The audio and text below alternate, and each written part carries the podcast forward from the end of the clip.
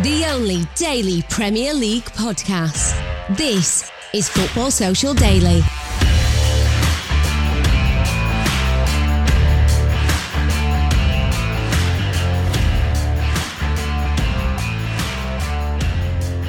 Hello and welcome along to the Premier League Weekend Review Show right here on the Football Social Daily. All 20 teams in action this weekend, and despite a bit of a slow burning Saturday, it's been a cracker of a Sunday afternoon. Liverpool offering a timely reminder of their place at the top of the Premier League table. 1 0 for the Reds at Anfield against Manchester City feels a bit like a statement, and we'll be delving into the latest from Merseyside in part one of tonight's show. But alongside that, we'll also be checking in on the actual table toppers. That's Arsenal. It might have been lights out at Elland Road, but Bukayo brought the heat. 1 0 for the Gunners keeps them top of the shop as Manchester United and Newcastle battled out a nil-nil draw. So three games to come in part one of the show. In part two, we're going to be covering Tottenham's return to winning ways and the Friday night lights at Brentford as Ivan Toney and the Bees stung the seagulls. Bit of a weird animal analogy there, but that's the kind of mood that we are in on a Sunday night. And then to wrap it all up, we'll be going around the grounds to cover the five remaining Premier League matches. So a busy night with plenty to get through. My name's Fergal Brennan, and on Sunday duty, we have a Stretford Paddock duo. Yes, but they found themselves at opposite ends of Old Trafford today. Sunday veteran Jay Motti. Jay, how's things? Yeah, not too bad. It feels weird coming on here after, and it's not been a demoralising defeat. I'm usually on here licking my wounds, so it wasn't wasn't exactly great today, but not too bad. Yeah, the thrills and thrill, thrills and spills even of a nil-nil draw. Jay will be able to spin as a bit of a yarn on that one, uh, and making his football social debut, a fairly chipper magpie, not Marley, Ethan James. Ethan, welcome, and how are we doing? Thank you very much, Fergal. Yes, very well. I loved some of your puns that you used in the intro there, so that's lifted my spirits even more after getting a point at Old Trafford. So I'm very well, thank you. Ethan has just secured himself a permanent contract here with uh, with Football Social Daily. Jay will, of course, be getting his. Uh, Mino Raiola agent cut for that. We'll, we'll sort those details out later, guys. Don't worry about it at all. Right, uh, we're going to move to the big one from Sunday afternoon. Liverpool 1, Manchester City nil. Ethan, I'm going to throw to you first on this because Liverpool, this was a a game that was billed as a bit of a test for them. Have they fallen away significantly this season?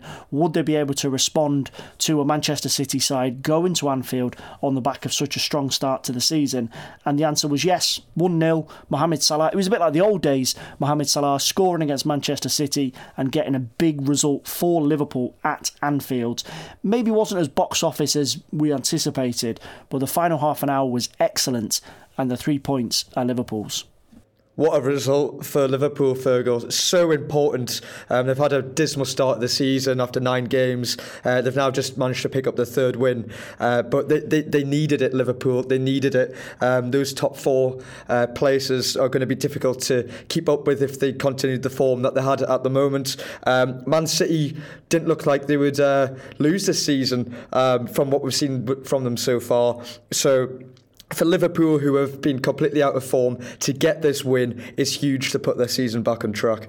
Jay, we, we laugh about this whenever you're on, and it's Liverpool or Man City, and it's it's anything remotely positive to say about either of them. But just looking at Liverpool in isolation based on this performance and this result, this has become a, a huge game alongside some of the other massive Premier League matches that we, we look forward to every season. And every Liverpool fan will have had nerves leading into this. It's not been an ideal start to the season. Their key players have been struggling for form.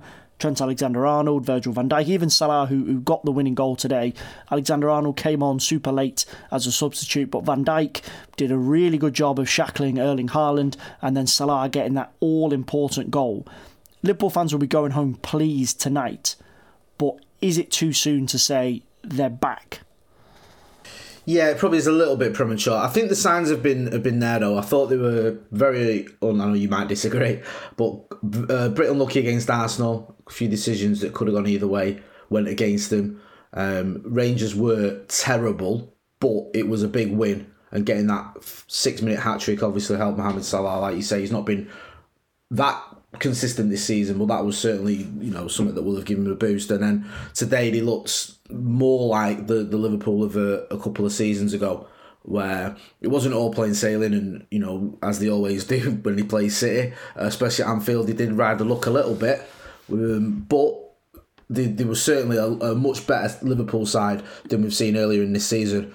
I've seen them a few times, especially obviously when they came to Old Trafford, and they, they just didn't look at the races at times. They were losing 50-50 battles, and some of them just didn't look up for it. And like you were saying there, some of the the, the, the bigger players weren't having a, a, a, good time of it. But today they did, and to be honest with you, even though they did, they did you know get a bit of the rub of the green with, with the decision whatnot, they, they could have actually got a few more goals. Salah, you know, produced a great save from um, Ederson, and Nunez, who came on, really had a couple of opportunities to play play someone in where he got the wrong side of the defence. So it could have actually ended up being two or three nil, and you'd be sat here going, "Oh, Liverpool just you know turned over Manchester City."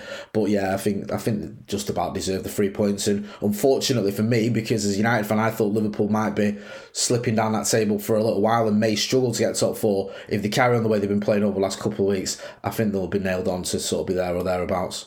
Just looking at Manchester City, Ethan, before we move on, Pep Guardiola was asked after the game about a couple of controversial refereeing decisions, one of them being disallowing Phil Foden's goal for a foul against uh, Erling Haaland in the build up. He was obviously frustrated, but he was relatively pragmatic about how difficult it is for his Manchester City side to play at Anfield no Manchester City fan is panicking after this. Frustration, irritation because of the rivalry that's built up between them in the last few seasons, and obviously the cold, hard reality of the Premier League table. But how do Manchester City react to this. They've not been blowing teams away so far this season in the way that maybe we expected them to do, particularly given Liverpool's struggles in the first month or so.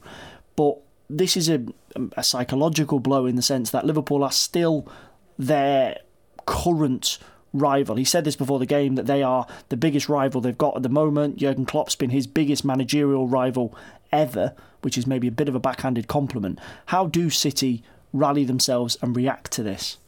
They'll bounce back. They'll bounce back straight away, Fergal. I don't think we need to worry too much about Manchester City. They've got the world's best players in there, and if they keep that man Erling Haaland fit up top, they'll win more games than they do it this season. That's for sure. but yeah, they just need to get back into. Um, I, am not too sure who they've got uh, next game, but um, listen, Manchester City are are the best team in the world, in my opinion. They've got so many players in, in, in, in that squad of just such good quality. They can mix it around a little bit. They can change things up if they want to. It's not going to be a problem for them in the future. I don't think we should worry too much about Manchester City's confidence, no. And Jay, you definitely won't be worrying uh, for them. They're not playing in midweek. Uh, it is Brighton at home, which is the mm. next time uh, they feature.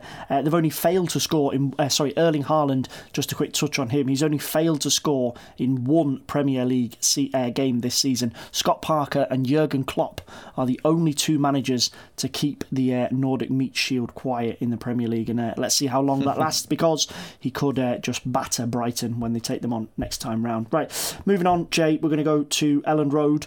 There was a bit of a power outage. Anyone that's struggled with uh, phone chargers, laptop chargers will have had a bit of sympathy for Leeds United. This game was postponed for 48 minutes due to a local power outage. VAR was the big sufferer, which most of us will probably be delighted with, but eventually on pitch action uh, got back underway and a 1 0 win for Arsenal and a third successive winning goal for Bukayo Saka. Now, I'm a huge fan of him, not just because of Arsenal, because he seems like a wonderful human being and a cracking player. So, Jay, three winners on the run for a guy who doesn't play necessarily as an out and out forward. That's fantastic form. How good is Bukayo Saka right now? No, you you've hit nail on the head. You know he is playing very well, and I was impressed with him. I don't want to keep making it about United, but I obviously saw him at Old Trafford, and he he gave Tyrone Malacia a torrid afternoon. Um, and he's been through a lot, like you say. You know, in the summer we saw the, some of the treatment he got, which was disgusting, and he's bounced back. He's shown that character to, to not let it get to him, to, to, to keep going. And, and Arsenal are flying. Yes, they are getting a, a, the odd sort of decision going their way, but you can't deny that they're, they're playing well. And he's a big part of the reason that they're sat on top of the table right now. And, you know, I don't often say this about many players for other teams, but yeah, there is a likability to the lad. And I'm almost glad for him after what he's been through to see him doing so well. Almost almost. I think I think most Arsenal fans will uh, will take that. Ethan, just looking at Leeds' situation, it's not been pretty for them in the last couple of weeks. Just two points from the last six Premier League games. We're going to talk in depth later on about managers under pressure. I don't necessarily think that Jesse Marsh is, is in the danger zone, as it were, just yet. But Leeds do need to kick themselves into life. They've got Leicester away in midweek and then Fulham at home next weekend before taking on Liverpool at the end of October. He probably needs to get himself some positive points from those games to avoid, in two weeks' time, us talking about him being under big pressure. Yeah, I, I, think I think you're absolutely right. Jesse Marsh did have a good start of the season, um, but then obviously that's dropped off very recently. To be honest with you, uh, Fergal, I think Leeds being 15th in the Premier League is probably where you expect a team like Leeds to be. Um, but like you said, they need to they need to get things back in gear. They need to pick up that form uh, that they had at the start of the season. You remember that 3 0 win over Chelsea? That looked like Leeds were going places. They were near the top of the table. Um, but they've dropped off recently. I like Jesse Marsh. I think he's done well since he's come in at Leeds um, under Bielsa. They were getting battered every week towards the end. So obviously Bielsa was brilliant there, but the the latter days, uh, the later days of his uh, career there weren't going so well. So I think I like Jesse Marsh. I think he can um, get Leeds back into uh, top gear. But like I said, 15th for Leeds to be honest, I kind of expect that. Yeah, uh, it's a difficult one to gauge, but he definitely is in that group of managers that could find himself under some big pressure in the next couple of weeks. Moving on to a manager that is probably not under pressure either, Erik Ten Hag. Jay, you were at Old Trafford today, not the most spectacular performances either from United or from Newcastle. The two Uniteds at Old Trafford, two shots on target for both of them, but no goals. United obviously saved by Scott McTominay in midweek in the Europa League from uh, an embarrassing point against Omonia Nicosia. Erik Ten Hag said he was disappointed by the results, but pleased by the performance. Would you agree with that? Mm, I think he's being slightly kinder, and it might be saying that in public and, and may say other things. I mean, we did have a lot of the ball, especially in the final third, but some of our passing was just not good enough. It was it was actually woeful at times, and also our finishing. Marcus Rashford had a, a very good chance at the end uh, with a header. He could have won us the game, and I think Fred, who I, I've kind of got a bit of a soft spot for Fred but that was arguably his worst game I've seen him play for Manchester United. He was just he's he, so many moves broke down when it got to him, and I just it just highlighted how much we rely on Christian Eriksen. I think United have scored something like thirteen goals this season, which is the least of anyone in the top ten other than Bournemouth, and it kind of showed today. It's not just that we're not, you know, finishing chances, we're not creating enough chances, and when you've got players like Ronaldo when he's starting, Jadon Sancho, Antony, you should be creating chances with those with those attackers, and we just weren't. And I think a lot of it was that that sort of final ball was just disappointing. It really was, and it was a frustrating afternoon. Newcastle felt defended well, and they had a, didn't have loads of chances. They had a couple of chances, especially in the first half, but all in all, for me, it just highlighted how much work there is left to do at Man United. Because yes, we've had a, a, relatively decent run of late. Other than that, you know, that loss against City, I think we've been, you know, on, on decent form. But it's just a bit of a reminder that there's still a long way to go, and we could probably do with another three or four signings before we get to, to where we want to be taking the Newcastle perspective, Ethan, just one Premier League win on the road for Eddie Howe's Magpies so far this season.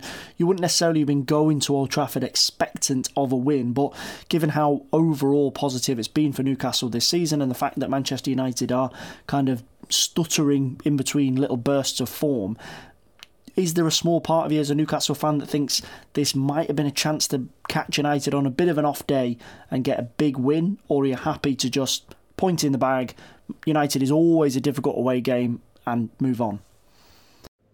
Well, what I always say, Fergal, being a Newcastle fan, whenever you play one of the teams in the top six, uh, you go there and it's a bonus game. If you get anything from it, it's a bonus. And getting a point from this match is a good point for Newcastle. Um, but like you said, Man United have haven't been performing too too well of late. I watched the Omonia game the other day where they had 34 shots and only managed to score one in the dying embers. Um, that gave me confidence going into this game that we could keep Man United out. And we did do that. Newcastle did defend really well. Newcastle did also have a couple of chances of their own, uh, most notably Joelinton when he hit hit the bar bar, then hit the post just a few seconds later. He really should have scored that. But then again, on the other hand, hang on a minute, Fred should have scored pretty much from a, an open goal when it was squared to him from Rashford when Pope was in no man's land. And then, of course, um, there, there was another opportunity as well with Rashford right at the end where he put his header wide. So to reflect on it, neither team really had too many chances, but Man United really could have stole it at the end. So I'm quite relieved to get a point. Yeah, uh, just a quick look at the Premier League table before we to, do take a break based on the teams that we've been chatting about. Arsenal still top, 10 games played, 27 points.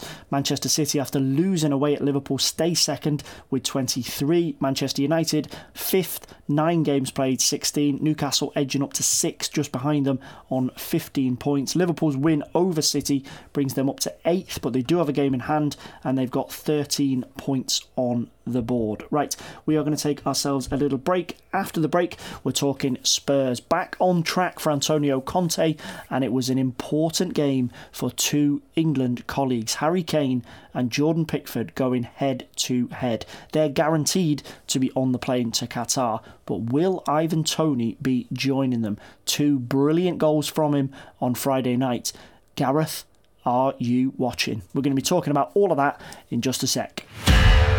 Football's Social Daily. Subscribe to the podcast now so you never miss an episode.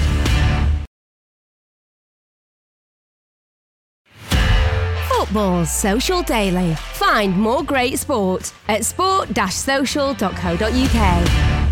Welcome back to Sunday night's edition of the Football Social Daily Premier League weekend review show. Before the break, it was Liverpool's big, big three points against Manchester City. Table toppers Arsenal keeping their form going at Leeds, and then a bit of a dismal nil-nil at Old Trafford. Newcastle getting a point away in Manchester. So we're going to move on to uh, a couple more of the big talking points from this weekend. Jay, Spurs 2, Everton nil. Antonio Conte speaking after the game about getting back on track in the Premier League in terms of winning. And this wasn't the most. We're continuing a bit of a theme here of not the most exciting games to talk about. The big talking point came between Harry Kane and Jordan Pickford. We've seen Harry Kane in this position many, many times. He can smell it. He gets that whiff of a penalty in his nostrils, and he's already on the floor. Now, there's so many different views on this of Jordan Pickford shouldn't be putting himself in that position. Harry Kane's entitled to go for the ball. If a goalkeeper or a defender puts himself there, a striker is going to go down. How do you view all of this? When when you you know get it down into super slow motion, there's a coming together, there's a potential foul. Harry Kane does make sure that the referee sees, you know, absolutely every aspect of it. Is this as cut and dry of if Jordan Pickford is in that position, it's a penalty? Or are we seeing Harry Kane again maybe getting a little bit of an edge because of who he is? Um, I don't know if it's who he is. I mean, there's always been this argument that England um, captains get away get away with a lot. Um, I think it's he's just using a bit of his experience and he's he's sort of you know being a bit savvy, if you want to call it. You might call it a little bit stronger word than that and say he's he's cheating, but he knows what he's doing. He knows exactly where you know where he's going. He knows he's not going to get to the ball, and he's just sort of leaving his leg there and and hoping that he gets a decision. And he's managed to get it. I don't know if it's he's got it because he's Harry Kane. I think it is soft for me. I saw it and I didn't think it was.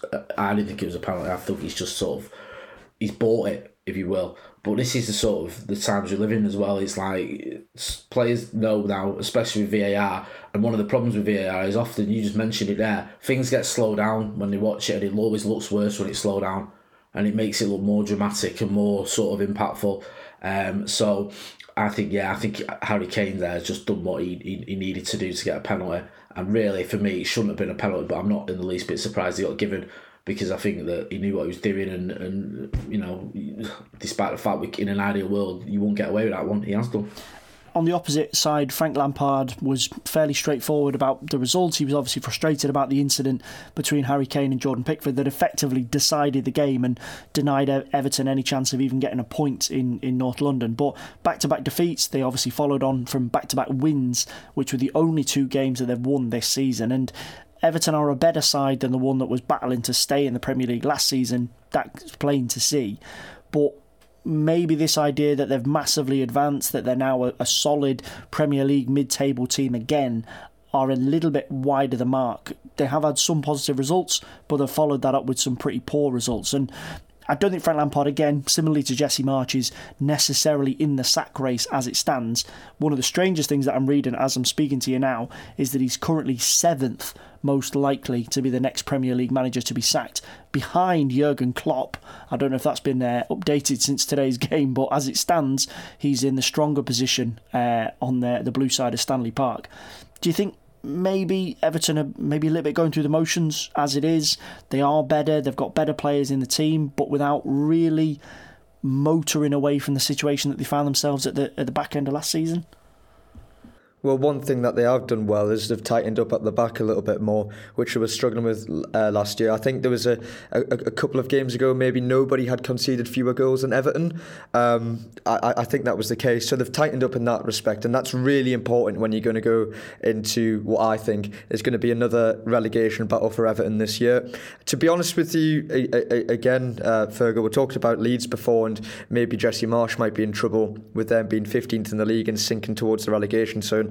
I, I, I again think 14th for Everton is probably where they're expected to be. You can't sack all these managers all the time when uh, they're struggling, but I, I think Lampard has calmed it a little bit. I remember results like last year on the last day of the season. I think they lost 5 1 to Arsenal. We're not really seeing Everton get getting battered anymore, and they're trying to control it a little bit more. So maybe having, I think it's a 5 3 2 at the minute, is benefiting them a lot. Um, but again, um, it, Everton aren't going to set the world alight, and I think we just need to accept that. Jay, what's your take on this? I, I, personally would agree with Ethan. This idea that Everton, the squad that they've got, the manager that they've got right now, are probably around that 10th to 14th uh, when the Premier League shakings finally get unveiled at the end of the season. I think if they finished in that zone, they'd be relatively okay. But we know that Everton fans don't want that. The money they've invested, the status of the club within the Premier League, within English football, and the the the perceptions of the fan base that Everton deserve more. They want to be doing more. Liverpool have been very successful in the last few seasons. That also has a knock on effect on expectations on the other side of the city. Liverpool fans will hear what I've just said, or hear what Eth- uh, sorry, Everton fans will hear what I've just said, or Ethan's just said, and say, no, we want more. But the likelihood is they're probably not going to get it. And when you find yourself with a fan base that wants Europa League and a squad and a manager that's probably only going to get you mid table you could have an issue. Yeah, I think the, the, the trouble that Everton have got, I mean, they've just spent so much money and wasted so much money over the, the, the, the years. We you know we talk about this almost every week. Over we've been speaking about it on this podcast every uh, you know every season, and they've gone through all these different managers. They go from one extreme to another in terms of managers. It never seems to be a continuation of styles. You know, you go from a, a, a Rafa Benitez to a Frank Lampard, or you go from I don't know, was it like Moyes to Martinez or whatever, or you know, um, I can't remember. Was it Sam Allardyce to Marco Silva? There's no continuity there. It's almost like Manchester United. It's like you go from one manager who's got one style to a different manager who's got a completely different style, and then he wants to bring in his own players. And they've just, I think they've made a lot of poor signings. And to be fair, Frank Lampard, I've been quite critical about him as a manager over, well, probably over the years, to be honest. Um, he did, excuse me, he did inherit a bit of a mess from Rafa Benitez. They were they was in free fall when he got there. He, he kept them up. This season, you know, look at what they did in the transfer market. They've gone out, they've bought Tarkowski, Maupay, they got James Garner off us, of course. Um, they got the kid off Burnley as well, is it Dwight McNeil? Mm-hmm, yeah. I mean, these are okay signings. Um, Gana Gueye back from PSG. Um, yeah, Onana, yeah. who's come in as well these are you know these are decent signings, but I don't think where the way they've spent money this summer, especially after the, where they finished last season, that you'd look at them and go, "Oh, this is it now." They'll be challenging for the top six or seven or whatever. And I think Ethan's right. I think Everton are probably there or thereabouts where you'd expect them to be. Now, is there a manager that can come in and, and, and turn that around, or is it you know is it going to be a case of sticking with Frank Lampard and trying to see what he can do longer term? I just think Everton are in um, all sorts of trouble sort of long term because of what's gone on before, because they've wasted so much money. And I don't think they're in a position to spend the kind of money that you probably need now to get you right at the table. And they may have to stick with Lampard or with someone else if he comes in and give him a bit of time to build something, because that's another problem they've had. They've not had a manager who's really built anything. It's a manager's come in for a season or two, or even less in the case of Rafa Benitez, then been carted off, and someone else has come in to sort of pick up the pieces, and they're just in this ever um, sort of never-ending cycle. And I do feel for Everton fans, I know a few Everton fans and the good lads. It must be horrible when you look and you see what Liverpool are doing, and you know they're winning trophies all the time. You've spent money and you, you're struggling, but I just I, I think that in all honesty, I think Everton are sort of stuck at the minute. I just I don't know what the answer is for them because they haven't got a massive amount of money to spend, and it'd probably take another massive amount of spending to get them up into that sort of top six conversation. Yeah, uh, we're going to move on from Saturday night's action backwards. We're going to go to uh, Friday night at the Brentford Community Stadium. Really timely win for Thomas Frank's side. They've not been great in the last few weeks. First three points in Premier League action since the start of September. But Ethan, the big talking point, as often is the case when it comes to Brentford, is Ivan Toney. Two goals, one of the cheekiest of cheeky back heels, and then, as usual, a penalty. This is absolutely crazy. Of 27 penalties he's taken in his professional career, he's put 26 of them in the back of the net, which is an incredible record. And as expected, he was asked about England after the game. Thomas Frank was also asked. I've talked to Jay about this a number of times, so I'm going to get your take on this. He was called up by Gareth Southgate uh, in September for the UEFA Nations League games, and he wasn't used.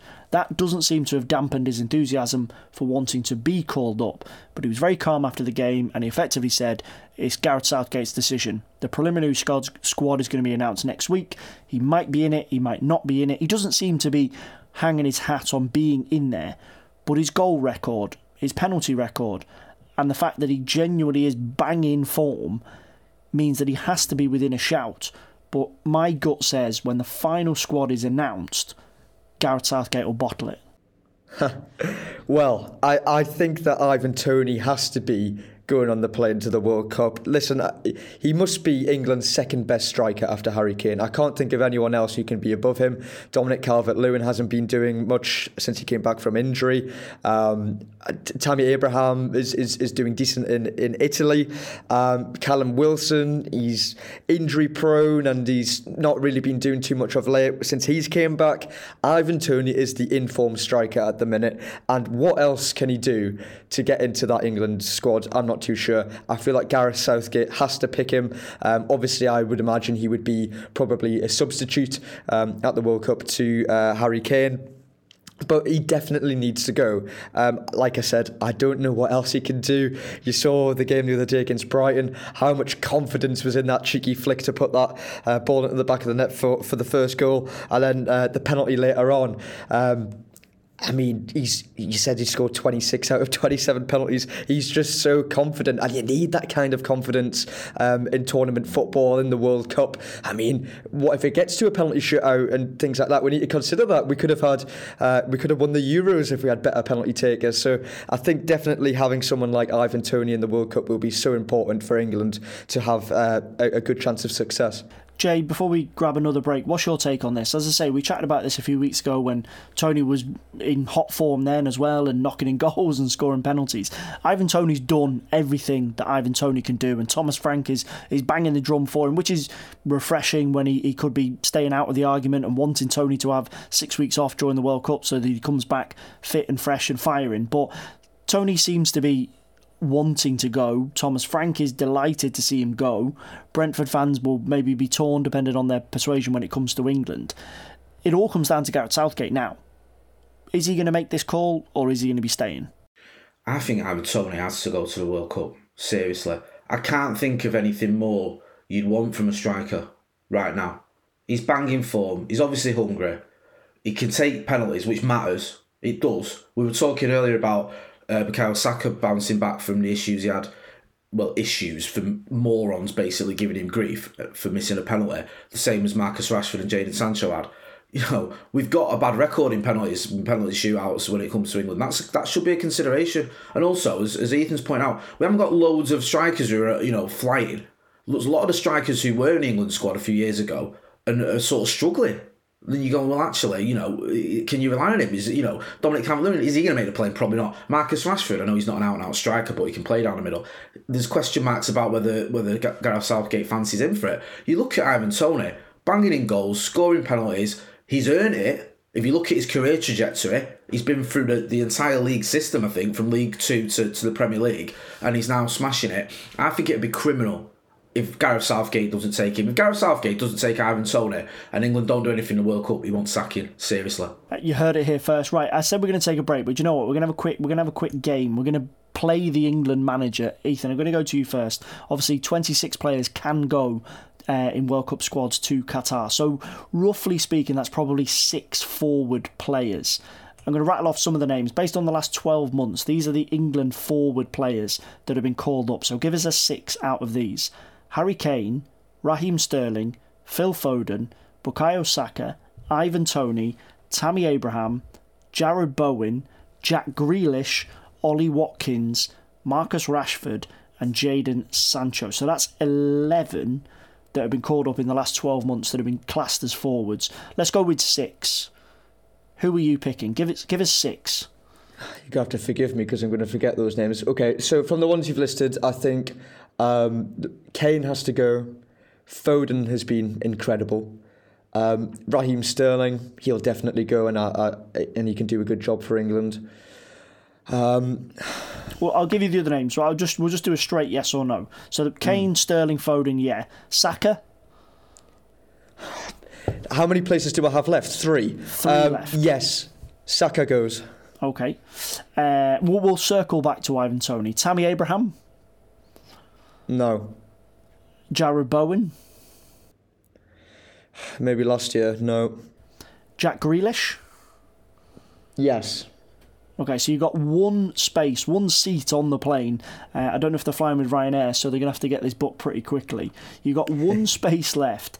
Ivan Toney, Ollie Watkins, Marcus Rashford, and Jadon Sancho. Who are you taking?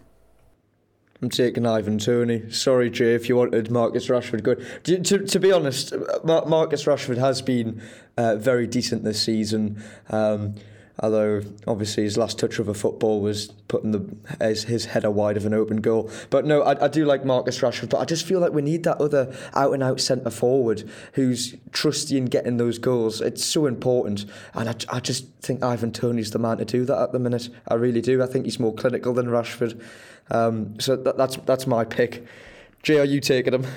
Go on, Jay Southgate, give it to us. Um, I'm not fussed if Marcus doesn't go. To be honest with you, I, I, honestly, I, I like Marcus Rashford's probably my favourite player, but after what went on in the summer and also the fact that he's only just getting back to form after what was a horrible season last season, I know he'd want to go. Obviously, you know, for him it'd be good for him to go, but just sort of maybe not having all that drama that often seems to come from Manchester United players in England, as has happened with him in the past, and just focusing on, on his United career at the minute wouldn't be a bad thing for him. So if Marcus Rashford doesn't go, I wouldn't be that disappointed, to be honest with you, because I just think that you know more often than not it seems to cause more is- issues for for Manchester United when when our players do go to the World Cup. We've had all sorts of horribleness that's gone on over the years, and Marcus Rashford, like I said earlier, is just rediscovering his form. Of, tho- of those players you mentioned, if it was me and it was my choice who I'd take, then I'd probably go Toney, Kane, Abraham, Foden, Rashford, Saka. But I wouldn't be surprised if um, if maybe someone like Jack Grealish gets in ahead of Marcus Rashford. Because I think Marcus Rashford at one point he was one of Gareth Southgate's guys, but he's never been when everyone's fit a first team player for England. And also he's coming off the back of a very bad season last season. And this season he's done a lot better, but he's not been flying to the point where you go, you can't ignore him. He's been alright. And I just feel like he needs to make those steps. So yeah, it's it's I mean it's a decent sort of set of choices there to be honest with you. I think all those players we mentioned all bring something different to the team as well. And I think the only one that's hundred percent well, I'd say I'd say the two that are nailed on for me would be Kane and Saka. I think he'd, he'd definitely take them, probably Foden as well. And I think the other three places could be any of the others. Mm, yeah, it's going to be an interesting one when the squad gets whittled down. My gut on it is I would absolutely take Ivan Toney, but I think it's very easy when someone hasn't been capped to not take them. And I think by not playing him in the Nations League games, he's maybe given himself that bit of breathing space to make the decision that he probably shouldn't make. That would that would be my. You two. nailed it though, Fergal. You said he was what I think you said it called him beige or something or vanilla. vanilla, vanilla Southgate. Yeah. Yeah, no, he is, and you know what? You need a bit of a wild card sometimes. You need someone who's just going to be, you know, a bit of a, an unknown quantity. Do you know what I mean? It's like I'm not saying Ivan Toney's remotely in the same class as Wayne Rooney because he isn't. But there was a time when you know Sven or whatever took a gamble on someone like Wayne Rooney. He, you know what I mean? He, he smashes it and everyone sits up. You just need someone you, you think, okay, don't know a lot about him. Let's give him a go. Do you know what I mean? Let's try it some of the, the, the big success stories we've had as England with England over the years has been when you've had that player that's popped up and and took the most of their, their opportunity. And I do worry that one or two players might just be stagnating a little bit for England. They might just be in that comfort zone where you know they've been at a Euros final, they've been at a World Cup semi final, they've been in the England squad for a decade, and maybe the hunger and the just the, the that little bit of edge is missing from them from that for now. Do you know what I mean? And I think that maybe someone like Toney who comes in, he's hungry, he's got something to prove. You know, he's a bit of a, a wild card. He could make a big difference. And if you can play centre back, there could be a big hole uh, there for somebody to fill. But we're not going to talk about that on today's podcast. We'll get stuck into that in a few weeks' time. Right, we are going to take a break. After the break, we are wrapping up the final five Premier League games. It's been a super busy weekend. We're going to be talking about Gary O'Neill's unbeaten Bournemouth, Steve Davis winning against Nottingham Forest, and more misery for Brendan. When will it end at the King Power? All that to come after the break. Football Social Daily. Subscribe to the podcast now so you never miss an episode.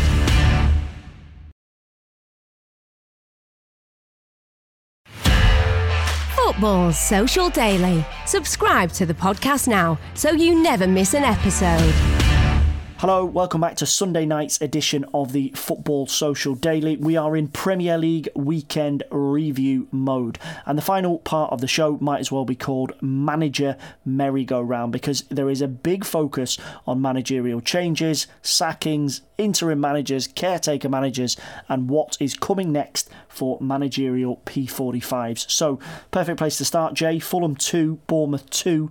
Gary O'Neill is six games unbeaten as Bournemouth boss. Now, if you ask a Bournemouth fan after getting beat 9 0 away at Liverpool and Scott Parker getting sacked, that Gary O'Neill would come in, have them unbeaten, up into the top half of the table, playing really good football, they'd be absolutely shocked. Now, he's doing the classic line of focusing on the next game.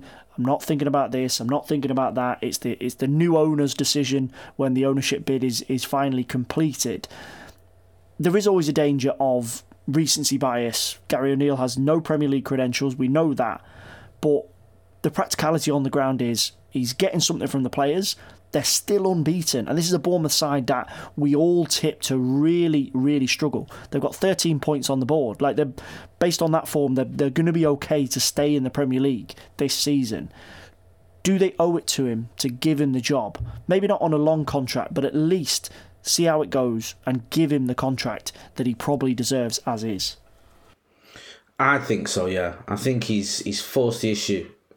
I mean, I understand why a new owner might come in, and if you're a new owner, the, the sort of you know the, the temptation is to, to to appoint a manager who's new to go. You know, this is a new regime. I'm going to bring in this new manager, and you know, this is a dawn of a new era or whatever. But I remember watching Bournemouth a few, well, a couple of months ago, and they were terrible. They just looked like they were gone. And to turn it around, to be unbeaten, to get them into the into tenth, I said I don't want you know be disparaging towards Bournemouth, but that's nosebleed tackling it from where they were.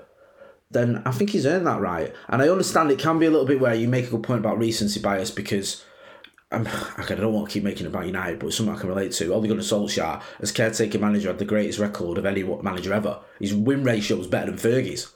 And then as soon as he got the the, the, the job, that season, he, we, we lost 10 of the next 12 games. He just all went wrong.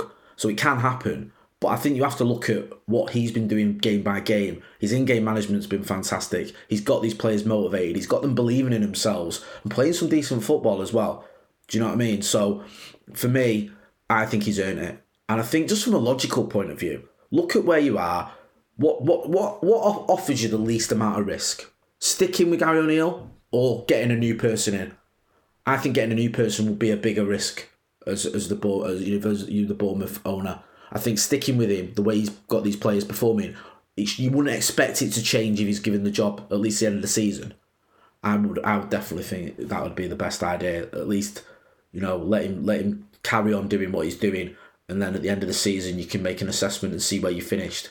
Because I think that was one of the problems we had with Ollie is we gave you know if, if I mean some people might argue he deserved to, to stay long whatever, but he was given a long term sort of contract just after he started losing a couple of games. And I think had he been waited to the end of the season, he probably wouldn't have got that long term deal because the wheels would come off. But I think what Bournemouth could do is he could say, right, you've got to the end of the season, just keep going. And then at the end of the season, you know, if Bournemouth finish down the bottom of the table and go, right, okay, it's not worked out, whatever. Or if he has kept him in the top 10, then they can extend it. So I think that would be the most logical thing to do. But football is often, often not logical to uh, to continue the United theme from what you're saying, somewhere Michael Carrick is, is listening to this and just nodding along and, and throwing darts at his, his picture of Ralf Rangnick because uh, interim managers, it can be a blessing, it can be a curse. It, it, just depends on, on which way it goes down. Ethan, based on the, the final games that we're talking about tonight, almost every manager involved next week could potentially be sacked. Every club that's involved in this section is either in the process of sacking a manager, hiring a new manager, or making a big decision about where they go. Uh, Wolves won, not Nottingham Forest nil. Steve Davis getting his first win as Wolves boss. Now, Steve Cooper, we all expected that he'd be sacked in the first few weeks of the season. Nottingham Forest doubled down, doubled down, and gave him a new contract to as a bit of a show of faith. But their form hasn't changed. They're still struggling, just one point from their last six Premier League games. That is really, really poor. They're bottom of the table based on Leicester getting a draw against Crystal Palace the new contract won't protect him if this carries on. And they've got a really difficult run of games coming up. They go to Brighton in midweek, Liverpool at home, and then Arsenal away at Halloween. The contract won't save him if they are pointless after those three games. No, it, it, probably won't. Uh, the thing is, I think Fergal, Forest were always going to be in this position. It doesn't work. You can't spend a hundred million pounds on 23 players, I think it was, and expect it just to work, expect it just to click. Yes, Forest lost a lot of players at the end of last season, lots of players were on loan who were originally there, but they've just brought in far too many players. Okay, if they made maybe another like 10 signings or something, they could maybe get it working, but a completely new squad, it was never going to work from the start. And to be honest, I don't know what manager could get a team of complete strangers playing some good football from the off in the toughest league in the world. I don't think anyone could. We saw Fulham do this a couple of years ago when they spent that kind of money and it didn't work and they went down. Um, yes, I, I, I quite like that the owner showed faith in Steve Cooper by giving him this contract, but let's be honest, Steve Cooper's going to get sacked this season because Forest aren't going to be performing as what the owner expected. They've already sacked the head of recruitment, I think it was. So I, I can see Steve Cooper going next when things event when things don't work out because I don't think it will work out at all for them this season. They're going down. Uh, Groundhog Day for Leicester City and Brendan Rodgers. Jay nil nil against uh, Patrick Vieira's side at the King Power. No goals, no inspiration really. Uh, Gareth Southgate again featuring. He was there watching James Maddison and a couple of others. And Leicester and Brendan Rodgers almost seem stuck together. The when when somebody is going to be sacked as a Premier League manager, there almost seems to be a bit of momentum behind it. The momentum to get rid of Brendan Rodgers almost feels like it's reduced. I know there was booze after the game, and there was the ridiculous story in midweek of uh, fans emailing in to ask for like joke birthday messages calling for him to be sacked but the the kind of drive and energy behind trying to get him out of the club actually seems to have reduced, and now there almost seems to be a bedding in of we can't get rid of you for whatever reason. You're not going to walk away because based on his press conference, he's, he's happy to dig in and, and get them out of these situations. He, he's frustrated they didn't get more money in the summer to spend.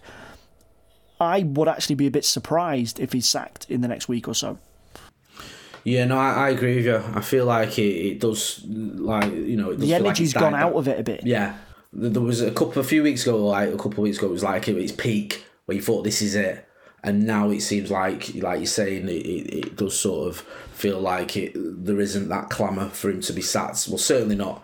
Doesn't feel like it's going to happen. Um, Leicester fans may disagree and want it to happen, but it's just it's just weird, it? Like how you know you have Southampton who, uh, what are they um, three points above Leicester, I think, in all sorts of trouble, and, and, and their manager always, always has this sort of continuing question mark around him. But always seems to, to survive. And then you've got Leicester who had had success under Brendan Rodgers. You know, they won the FA Cup, which is no mean feat. Haven't really spent this summer, and yet now it, it looked like he could he could get sacked. But I don't know. I just feel like he might have weathered that storm.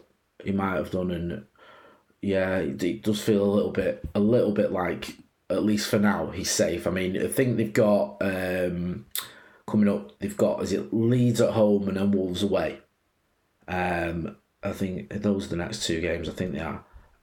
Those are big games. I think you know if you don't take at least at least three points off those two games, then he could be in trouble again.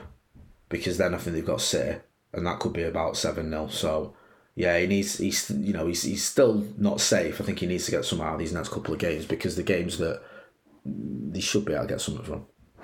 Uh, Graham Potter looks absolutely safe and uh, pretty comfortable at Chelsea so far uh, after taking over at Stamford Bridge. Ethan, 2 0 win away at Aston Villa. Two goals for Mason Mount, another character that we will be expecting to be on the plane for England. I'm going to talk about another potential sack candidate, and that is Steven Gerrard. He's currently second on the sack race list as it stands. He was fairly straightforward in his press conference after the game. He said, The fans have every right to boo. We've been poor, particularly at home in the last few weeks, and just one Premier League win in their last seven games.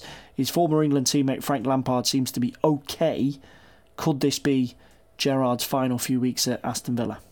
It could well be. I, I might be wrong in this, but if I'm correct, tell me, did Gerrard make a comment before the game about Chelsea should be expected to beat yep. Aston Villa? Yeah, what kind of comment is that? Like, it's, a, it's a David Moyes comment, now, and that's the sort of thing Moyes used to say You know. Yeah, literally, and that's not going to motivate your players, is it? It's it's it's stupid. Um, so I don't know why I said that. Listen, at the start of the season, I think you saw that Aston Villa squad, some of the players that they had, like uh, having Coutinho, Watkins, um, they had some big names in there, a really decent midfield. You thought that Aston Villa could maybe be pushing top half, maybe even getting a European spot, uh, whether that's the Conference League or the Europa League. They could have been in and around those places. Gerrard's been one of the managers who's been most in the league, uh, and, and uh, maybe after Brendan Rodgers, um, for for the the biggest underperformer so far.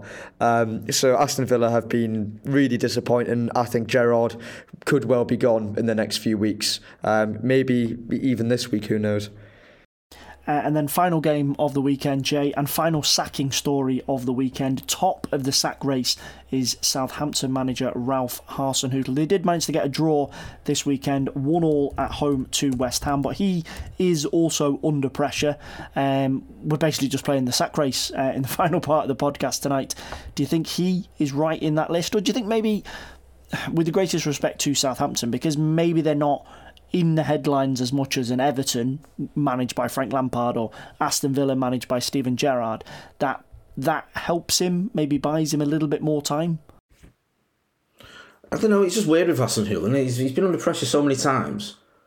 You know, he's had a, he's, he's had two nine 0 losses on his CV at Southampton and survived. Which and survived. Yeah, you think no, that's the end of that then, and yet you know he survived that. So I don't know. It's it's weird because he does he does seem to have a good relationship with the board there. I mean, listen, I might by the time this goes out, he might have been sacked, so I might be left with egg on my face.